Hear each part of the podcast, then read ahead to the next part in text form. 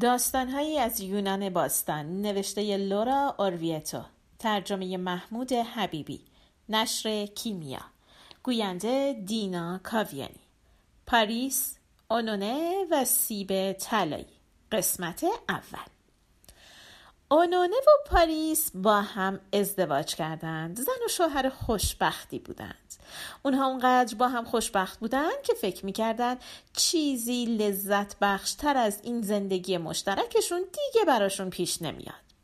در همون موقع بالای کوه المپ در جایگاه خدایان نزاع شدیدی برپا شد. خدایان ازدواج تیتس یکی از الهه های دریا را با پلوس پادشاه فتیا جشن گرفته بودند. همه خداها می‌خواستند که با حضور خودشون و تقدیم هدیه های ارزشمند به این زوج جوان مراسم عروسی رو با شکوه تر کنند. ولکان خدای آتش که هنرش ساختن بهترین سلاحها در دنیا بود یک نیزه و یک سپر به پلوس هدیه کرد. مینروا الهه جنگ و حکمت آسمانی به اون یک بازوبند طلا و یک نیزه از جنس چوب درخت ون هدیه داد. نپتون خدای دریاها و اسبها دو تا اسب فناناپذیر به اون داد و ونوس الهه عشق و زیبایی به تتیس یک جامعه فاخر هدیه داد. حقیقت این بود که تتیس علاقه چندانی به ازدواج با آدمی زاد نداشت. اما هیچ کدوم از خداها هم اون را به همسری انتخاب نکرده بودند. اونا همشون می‌دونستند که مقدره تتیس پسری به دنیا بیاره که از پدرش قدرتمندتر و قویتره. و این چیزی بود که اونا نمی‌خواستند. ولی خب این موضوع برای آدما خیلی هم بد نبود. هر پدری دلش می‌خواد بچهش بهتر و قوی تر باشه. به همین خاطر تتیس تن به ازدواج با یک موجود فانی یعنی پلئوس پسر پادشاه اجی نداد بعد از مدتی اونها صاحب پسری شدند. پسری قدرتمندتر از پلئوس حتی قدرتمندتر از تمام مردانی که روی زمین زندگی می‌کرد. اسمش رو آشیل گذاشتند. حالا برگردیم سر همون عروسی در کوه المپ بهار خوبی بود همه جا پر از گل و سنبل بود. بعد تابستون اومد با سبدای بزرگ پر از میوه و خوشه های طلایی گندم.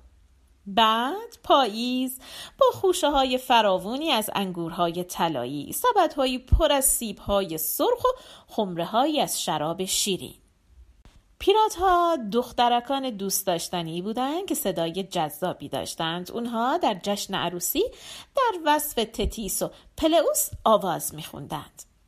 پنجاه دختر نرعید خواهران تتیس همراه با عروس روی شنهای براق میرخصیدند شیرون یک سانتور بود.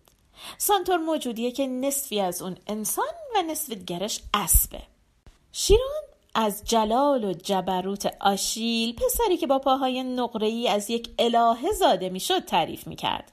قهرمانی با موهای طلایی که همه جهان را با شجاعت بینظیر خودش شگفت زده می‌کرد.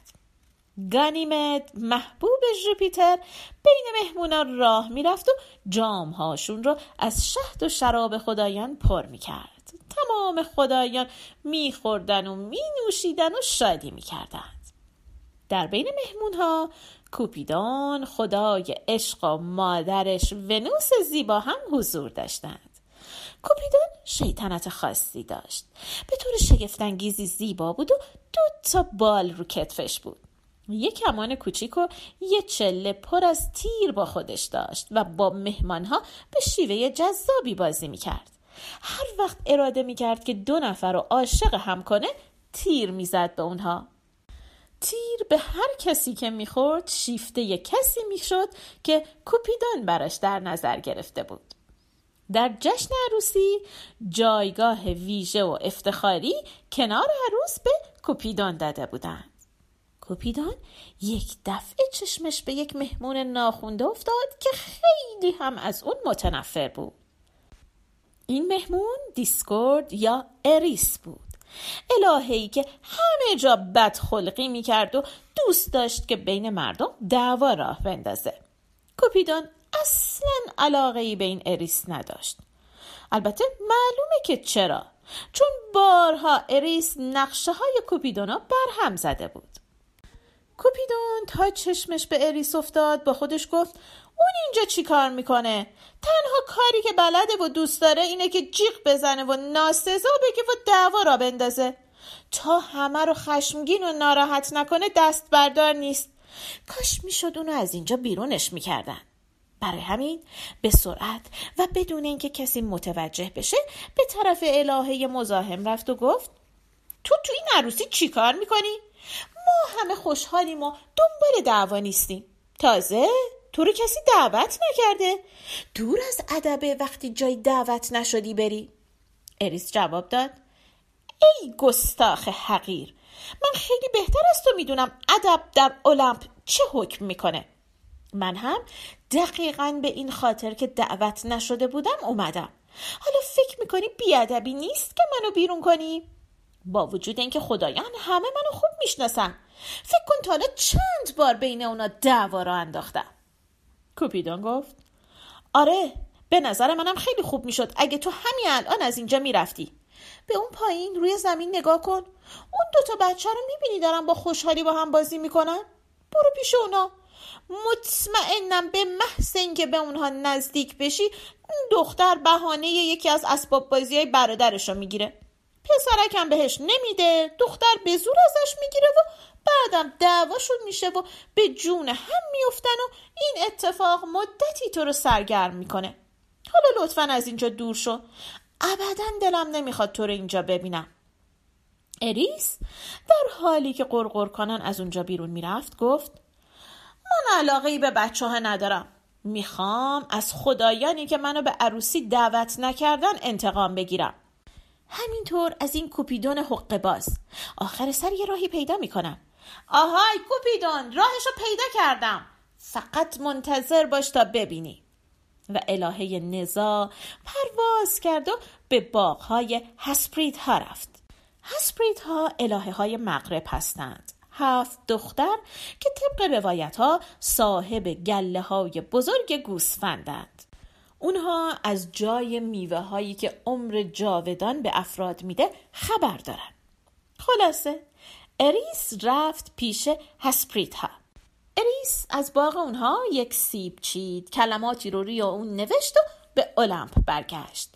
در اونجا خیلی سریع قبل از اینکه کوپیدون اون رو ببینه سیب طلایی رو وسط میز مهمون ها پرت کرد و بعدم خودش پرواز کنان از اونجا دور شد. خداها به محض دیدن این میوه ارزشمند خواستن که اونو بردارن و لمسش کنن و نوشته روش رو بخونن. اونا هم دیگر رو حل می‌دادن و مثل بچه های بازیگوش به هم تنه می‌زدن. یکی می‌گفت اون چیه؟ اون یکی می‌گفت یه سیب طلاییه. یکی پرسید کی اونو آورده. اون یکی گفت سب کنیم ببینیم. خلاصه کلی با هم حرف زدن. هر کسی سعی می‌کرد با ضربه های آرنجش بقیه رو کنار بزنه تا زودتر به سیب برسه. اریس هم از دور داشت به این نمایش سرگرم کننده نگاه می‌کرد و خیلی خوشحال بود. چون نقشه‌ای که تو سرش بود داشت به خوبی اجرا می‌شد و کم کم دعوایی در المپ به پا می‌شد. پایان قسمت اول.